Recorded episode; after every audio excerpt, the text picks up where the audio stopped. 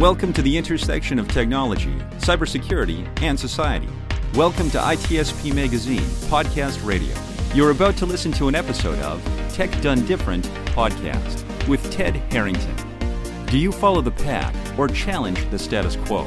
Join Ted as he explores how to succeed by going against conventional wisdom. You'll hear leaders in technology and security tell stories about how they achieve their success by doing things differently. Knowledge is power. Now, more than ever. CrowdSec, the collaborative and open source cybersecurity solution. Analyze behaviors, respond to attacks, and share signals across the community for free. Let's make the internet safer together. Learn more at crowdsec.net.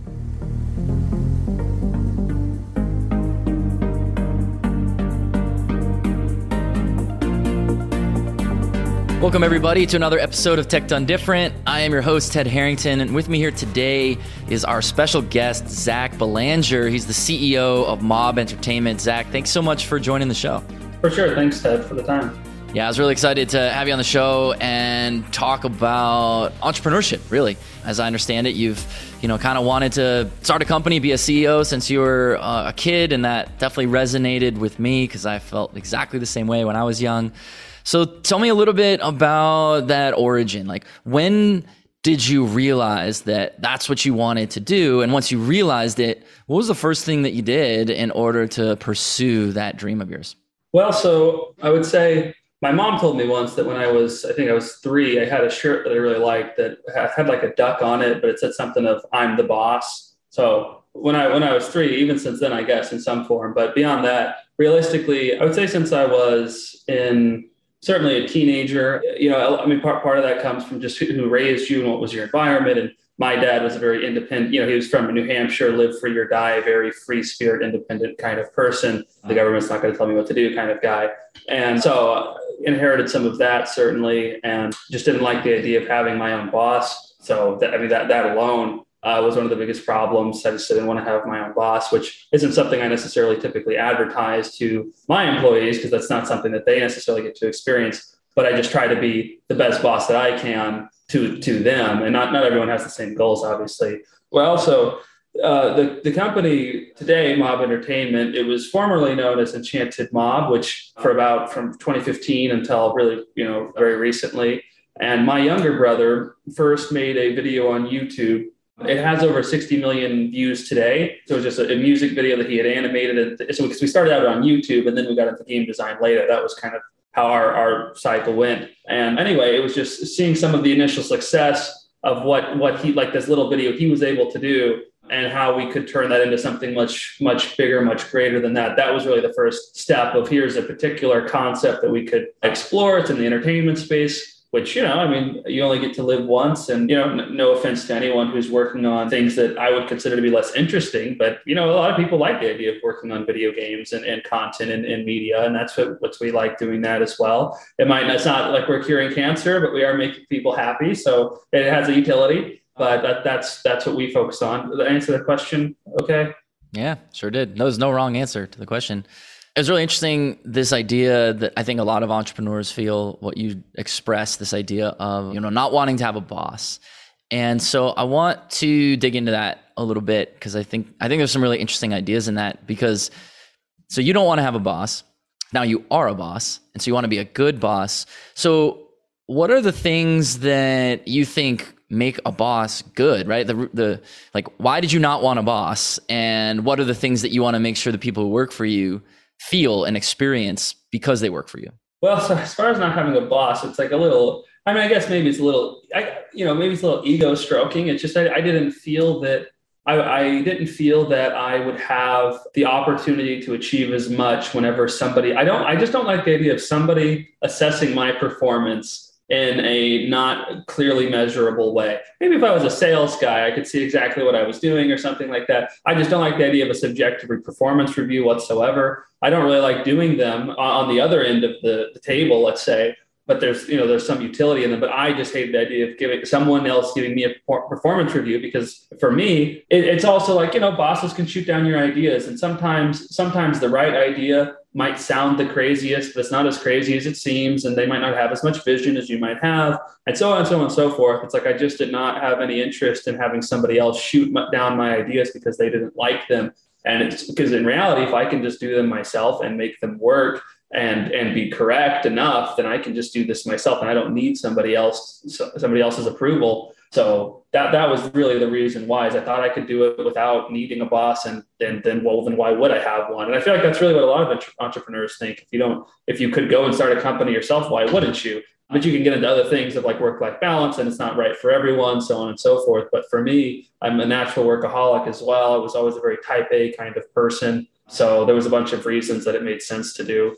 So you talk about this idea that there i'm interpreting your words here but this idea that you know if you want to achieve something you're by being an entrepreneur you remove one more barrier to do that right? Which is someone who could say no. Now as you're on the other side of that equation you are the boss. And when people come to you with their ideas that they might want to do within the company maybe take a company in certain directions or even down to small things like how to spend their time does that influence the way that you think about these requests? Like you said, this thing I wrote down is pretty cool. You said sometimes the right ideas sound the craziest. So, what happens when you, one of your people comes to you with a crazy idea? How do you think about that? I would like to think that I'm the only person who's going to listen in the whole company, to be honest. Yeah, I mean, among other things, this is just, you know, natural for me. It's just like I also like shock humor and I like saying shocking things. And so whenever your idea is going to be shocking and you can deliver it in a very shocking way, kind of like maximum impact. I don't know. It's like that's there's there's certain ways you can deliver things. But yeah, whenever somebody brings me an idea that sounds crazy, I really like to think that no matter how crazy it might be, I really will try to take it seriously because what I don't what really what I don't like is the boring idea that's the like like crazy idea like eh, crazy really if we were to define that crazy in the sense that it's risky but probably has the potential to do a lot for the firm in some meaningful way, likely financially. So it's uh, I, I, base it on that, and if, if if they're able to you know bring an idea that's really going to make a big difference to the firm, it's it's my you know obligation. I, I should be listening to that idea um, and vouching for it, and I try try to take them very seriously. I don't like the idea that's this is how it's been done for you know since they've been selling bread since 1000 BC, and we're going to do it this way. It's like yeah, you know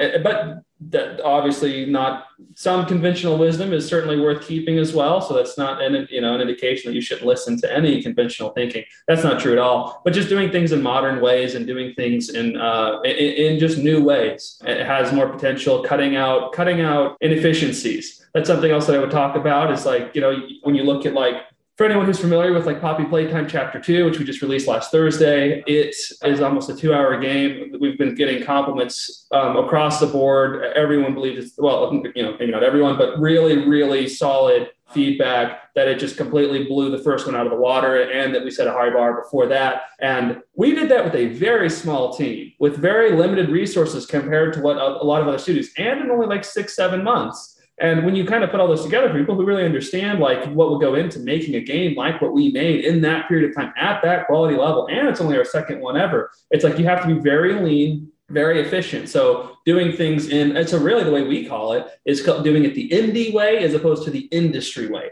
The industry way, you could think of it as the government. It's it's it's reliable, it's solid, it's going to get you where you need to go, but it might be inefficient, it might take longer, but it is solid. The indie way is way more risky. It's more like Facebook's motto of you know move fast, break things. It's but but you you can accomplish more with less in the indie way in general. And so ideas that are in that vein of thinking are the ones that I try to recognize, and I would also think people would call the crazy ones. Yeah, you're you're preaching the choir here for sure. I mean, this whole show is about like how do we reject conventional thinking and and think about ideas differently. So I totally love it. And this idea of you know, as we hear crazy ideas, maybe maybe that should be not necessarily that it's a green flag, but that we hear an idea that's crazy. And it's like, hmm, let's let's think about this one a little bit because it is so far outside of the box. Yeah, we even at our organization we try to think about what are the kinds of ideas that the only way to execute that idea requires you to completely rethink the problem. Like you don't want just an incremental improvement on the solution. It's like how do we how do we get ten times the result for one tenth the price? And it's like, oh well, we could never do that the way we're doing it now. So that sort of reframes the problem. Is that the way that you guys typically think that we should consider and approach these these wacky type ideas, or is there a better formula? Well, so um, as far as like, how, what was the exact way that you approach it again? Well, the way that we think about it is how do you get 10 times the result for one tenth the investment? Oh, oh, oh. Yeah, we actually call that our 10 10 rule. And, um, I, I like it. but that's just our thing. That's like, there's, there's no, it's not like a standard way of thinking about it. Yeah, yeah. The point more is like, how do we, how do we stretch people's thinking, right? How do we think not in the conventional ways? I know. Yeah, no, I know. It's really hard to convince people of that or open their mind to it. It's almost like a, I mean, you almost be easier giving them psychedelics and then trying to explain it to them because their mind almost won't let them go there. And it's funny. It's like, you know, and everyone watching this show, I assume has heard the, the quote. So I, you know, if I was talking to a group of non-business people, I would definitely use this, but uh, bear with me. You know, the whole Henry Ford before the Model T, everyone always said they wanted a faster horse. And it's very true. So you just have to you know, Walt Disney also talked a little bit about this in a way. Once I saw he he uh, talked about it's super hard. If, was what Disney said. It was really hard for him to explain something to people. Sometimes they just wouldn't get it. And Walt Disney's known as kind of being a visionary. If you really think about the actual person that, that he was, and what he said he did was if he could make something and show them that, then it would be very different. So when he's like, you know, designing Disneyland or something like that, he would make these scale models or have his artists help him or what have you. But the point was, it would be a difficult sell of this is what it's going to be with just words, and the whole picture says a thousand words thing. So I guess my point that I'm getting at is like, how do you explain to people that we need to be thinking outside of the box? Sometimes you need a proof of concept to to to show them what it could be. And as far as like trying to cut costs and things like that, those are a little more abstract. It's a little difficult to, you know, you can't exactly make a scale model that's going to show that. Maybe you could make some kind of spreadsheet in Excel or something like that. But just having a visual to accommodate the point can be very helpful. And I also think, but you have to pick your battles. Not every single time you need to do that. And it also like if you know the people you're going to be trying to talk to are going to be very resistant to a particular idea. So that's really like I won't even go into that, but it's like a whole other tangent of like trying to really understand the brain of the person that you're talking to. It's the same reason I watched, you know, make sure to brush up on some of your most recent podcasts before talking to you, so that I'm more familiar with what what I what what you would be like. And so it's the same way. You can curate your answers and curate your presentation or curate your pitch too, because you know who you're working with. It's the same people, understand who they are, and predict what they're going to be the most upset about with your crazy idea and have the counter arguments all are already ready. And so then the crazy idea won't sound as crazy anymore. As soon as you start knocking off all the like reasons, predict what they're going to have a problem with, come in with ammunition, you know? Yeah, I like that. Uh, you're talking, I guess, really about empathy, right? How do we put ourselves in the shoes of the audience we're trying to convince of an idea and anticipate how they might react positively or negatively to it? And yeah, that, that that's really good advice. You said this thing when we were preparing for your appearance with with my team where you I wanted to ask you about it and you said and maybe I'm misquoting so like first am I getting this right and then tell me about the idea you said something along the lines of uh, the longest shots sometimes aren't actually that much of long shots and I thought that was a really inspiring idea of like what we think maybe is difficult or maybe even impossible maybe it isn't that's the way I understood it but can you tell me what you meant about this idea and I'd like to hear more about it Sure, I, I, can give you plenty of examples. The idea that we would make a YouTube video that would organically get 60 million views. That's not our biggest, by the way. It's not a bragging, bragging way, but it's like, you know, that would have seemed like a long shot. You go ask any kid that wants to make a popular YouTube video. Our, our most popular has over 200 million views. We have the second largest Minecraft video ever made. Kind of funny that we make video games now that are, you know, competing with that. Uh, it's ironic. Um, but yeah, it's like, that would have seemed like a total long shot. The idea that we would make the next, like, and if you're familiar with our space, particularly, like in 2014, the Five Nights at Freddy's games came out, and that's what really jump started this new genre of these indie horror games. Some people call it mascot horror. We are another version of that. So in, in, the same genre, let's say, we're the new we're the new players, and we kind of made content in and around that type of content for a long time on YouTube. But the idea that then we we and so we were animation people, like you know, games. I mean, making a video game, what you have to know how you hear the buzzwords, or you have to know how to program, you have to learn how to code, you're going to have to do all these things. Well, I mean, first of all, you could try to hire people to do that, which we did, which does help help right there. But like that right there would be a crazy idea. Like back then, in, in a meeting of like, yeah, we're an animation studio. Now we're just going to get into games, and we're going to make like the hottest game when, especially by the time that chapter two comes out, I, like at least on Twitch, there was more people watching Poppy Playtime on Twitch and YouTube than any other game, Elden Ring, Fortnite, you name it, every, you know. And it's like that's a complete long shot. There's no way that you would think you, we'd be able to do something like that. But we didn't even really have that. So, so that, but so that's also different because we didn't have a specific goal. We, our goal wasn't to beat Fortnite on Twitch necessarily. We're happy to do so, but that wasn't our goal. The, the difference is when you do have a so that's that's harder. When you know exactly what you're trying to do and you don't know if it's possible that feels much more like a long shot. So an example of that which is one that we almost didn't even try is among other things for our animation division we're working on a show right now. We're doing it the most insane way you can because of course we are which is we're making the entire thing then we're going to pitch it to streaming services later. A lot of times you kind of go there sooner. We go into why. It's not really that interesting for the purposes of this conversation. But among other things and you're really just kind of guessing as you go through this we believed that having a celebrity cast on the show would make a difference, not only in terms of price value of the show, but also just the cultural relevance when it's actually finished and uh, everything in between. It would give, it, we're a new, younger firm. We have more and more credibility the more that we're able to accomplish. But in these kinds of Hollywood circles, it's all about, you know, who you know or your reputation, which we don't have. And so being able to attach these other names is very, very valuable at this particular juncture. However, I mean, when you think about, you know, I, I, won't say the names, but you think about like people that are on shows and movies that you've seen or on, on Saturday Night Live and places like that, reputable people, reputable people that you say the name, they know of them. Not, not everyone will know, but the point is they are celebrities by and large. And especially when it's like, you know, you show a video like, oh, I've seen that person. Not everyone knows the name. So, but anyway, um, that's like a complete long shot because it's like how, first of all, so now like, I mean, like Ted, would you like to start trying to talk to talent agencies like that are out in out in LA? And it's like I don't know, like the first time I called them, uh, I didn't really have like the you know they, they pick up the phone, you know, and and then they're saying something to me, and I didn't have like the best answer prepared for what they were because I was just trying to like get a little bit of information. We're starting from square one here,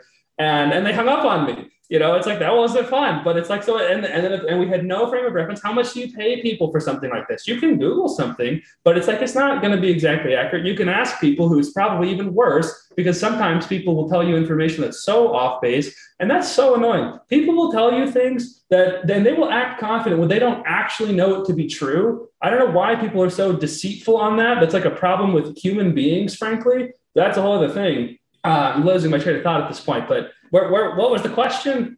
We were, we were talking about this idea of that not all long shots are super long, and you're talking about you know getting a celebrity cast. We have no idea how to do that in order to produce a show. Well, we were able to do it. Like so far, we've, we've been able to do it. We've we, you know we had we had four that we're trying to sign. We've done three. We're waiting on the fourth. It's like that would have seemed completely impossible. But we just made an offer of like, well, this is what we could afford to do. This is how much value we see in it. And surprisingly, it was in the realm of possibility. I mean, you might who knows? What do they pay them ten million dollars? I think who I don't know. Do you know? You know, it's like I don't really know. So we just we just we went for it, and it's and it's also like you know you could be potentially wasting time. I mean, it took hundreds of emails like negotiating to figure out like what what are we really talking about here.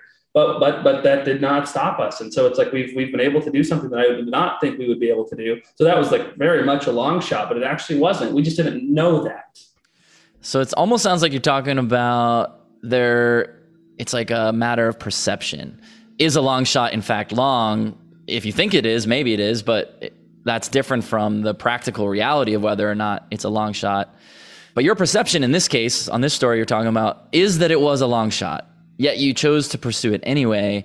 Um, what was it that helped influence your thinking to pursue this perceived long shot? Yeah, um, it was a good question because so kind of try to think of things as like you want to have the maximum potential for something to work. Don't leave anything that you can not leave up to serendipity. Put as much as you can control as possible. There's so many things in life you can't control. What can we control? Well, one thing we can control is doing as many things as possible. The last thing we ever wanted to do was make an entire show, go to the parties that be and not get anywhere with them. And I guess eventually, maybe if we do a part two on this, you can hear how that goes. We'll see. But the reality is, we thought, well, you know, if it didn't work, what would our detox session be of like, man, we completely fumbled this. It didn't work. Why? What did we do wrong? What could we have done differently? Or was it actually impossible? It's like, and we didn't believe it's impossible. Then it's like, well, among other things, you know, if we had had celebrity cast attached to the show, would that have made a difference to the executives that are kind of living and breathing in that world? It might have. And so it's like, well, you know, you know, yeah, we don't think we can do it, but it might make a huge difference. So we might as well try because, you know, so it was just like really like if it didn't work, this is why we think it wouldn't work. So we might as well try. It was just compelling enough. I like that. We might as well try. Yeah, I mean, what's the worst case? You well, I guess there are some bad cases. You invest a lot of time and money and effort. It diverts your attention from from other things, and that is, in fact, actually a pretty significant risk for any entrepreneur. Right? Is you only have so much time and attention, and if you're focused on the wrong things, then you know that's not good. But it sounds like this worked out for you. You had a sort of calculus of some sort about how you wanted to pursue it, why you wanted to pursue it, and and here we are. So I like this idea. So for the person who's listening right now and they're considering some wacky idea, feels like a long shot to them, what would the advice be for how they should think about whether or not this long shot is worth pursuing? I mean, I think among other things, they should look and see has it been done before? Because if it has, then do you believe that you are less intelligent, less competent than the person who already did it? And if so, then maybe you can't, you know? But you, if you believe in yourself and you believe that no, you would be able to do it because somebody else did it, like, you know, you can think of it either way, like, oh, th- this other person did it. I could never do it. But, or you could say, oh, this other person did it. Maybe I could do it too it's really however you want to think about it. it depends on who you're comparing yourself to. Obviously, if you're talking about starting another rocket company, like because Elon Musk did it, I maybe you know be a little more careful with that one. It just it just depends. But just like if someone else has been able to accomplish it, now if it's something that's completely completely new that's never been done before, and most of the time, I don't know. I mean, I think like most of the time, no one's doing anything that's that crazy new all the time. Like a lot of things are just incrementally new things you're building on progress that you already have. But the but the more uncertainty of like no human being has ever accomplished whatever it is that I'm trying to do, that I would be, you know, more and more skeptical of my ability to do it because if no one else has done it, am I really the only person that can, or at least the first to have done this? And if so, then that still doesn't mean you couldn't. It just it just I, like you know when you're thinking about putting all your eggs in a particular basket scenario, that's what I would be concerned about. I like that. Yeah, it, it reminds me of the the fact that I forget what the exact barrier was, but it was something like no one had ever run a mile under four minutes or something until someone did it, and then it was like it happened every single race the year after that. And it's almost like our our brains can sometimes be self limiting, but once we see that someone else has done something it helps us unlock some other part. And so I'm hearing you say like, hey, if someone else has done it and you believe in yourself enough that you can do it, then go do it, right? Pretty much. Yeah, definitely. Cool. Well, as our uh, our time is wrapping up here, what should we leave our audience with? What's some some parting wisdom or something I didn't ask you about that I should have on this this topic of how do we uh, how do we innovate? How do we think differently? Uh, I mean, the, the one thing I would say would just be it's, I mean, it's so cliche, you know, it's just so many movies have the message and it's just, it just so lost in translation. But the, the point is true, which is to believe in yourself and pursue what you want to pursue. Keep your bearings straight, but believe in yourself and try it and just do it anyway. And, and, I would also say start as soon as possible. That's probably the only other thing, you know, and people have more time than they think they do. People are amazing at self deception. If I, you know, I don't have any time, I need to go and watch this show. It's like, don't lie to yourself. I mean, you know, it's so anyway, just, just believe in yourself and, and uh, try and work hard. I love it. Well, Zach, you've helped me think differently about a lot of things. You've provided so much wisdom today. I really appreciate you coming on the show. Great. Yeah. Thanks, Ted. It's nice talking. And for everyone else, as you're listening, if you want to know more about what Zach is up to or learn more about the podcast, just go to tedharrington.com backslash podcast, and we'll catch you next time. CrowdSec, the collaborative and open source cybersecurity solution analyze behaviors, respond to attacks, and share signals across the community for free. Let's make the internet safer together. Learn more at crowdsec.net. We hope you enjoyed this episode of Tech Done Different podcast with Ted Harrington. If you learned something new and this conversation made you think, then share itspmagazine.com with your friends, family, and colleagues. If you represent a company and wish to associate your brand with our conversations, sponsor one or more of our podcast channels. We hope you will come back for more stories and follow us on our journey. You can always find us at the intersection of technology, cybersecurity, and society.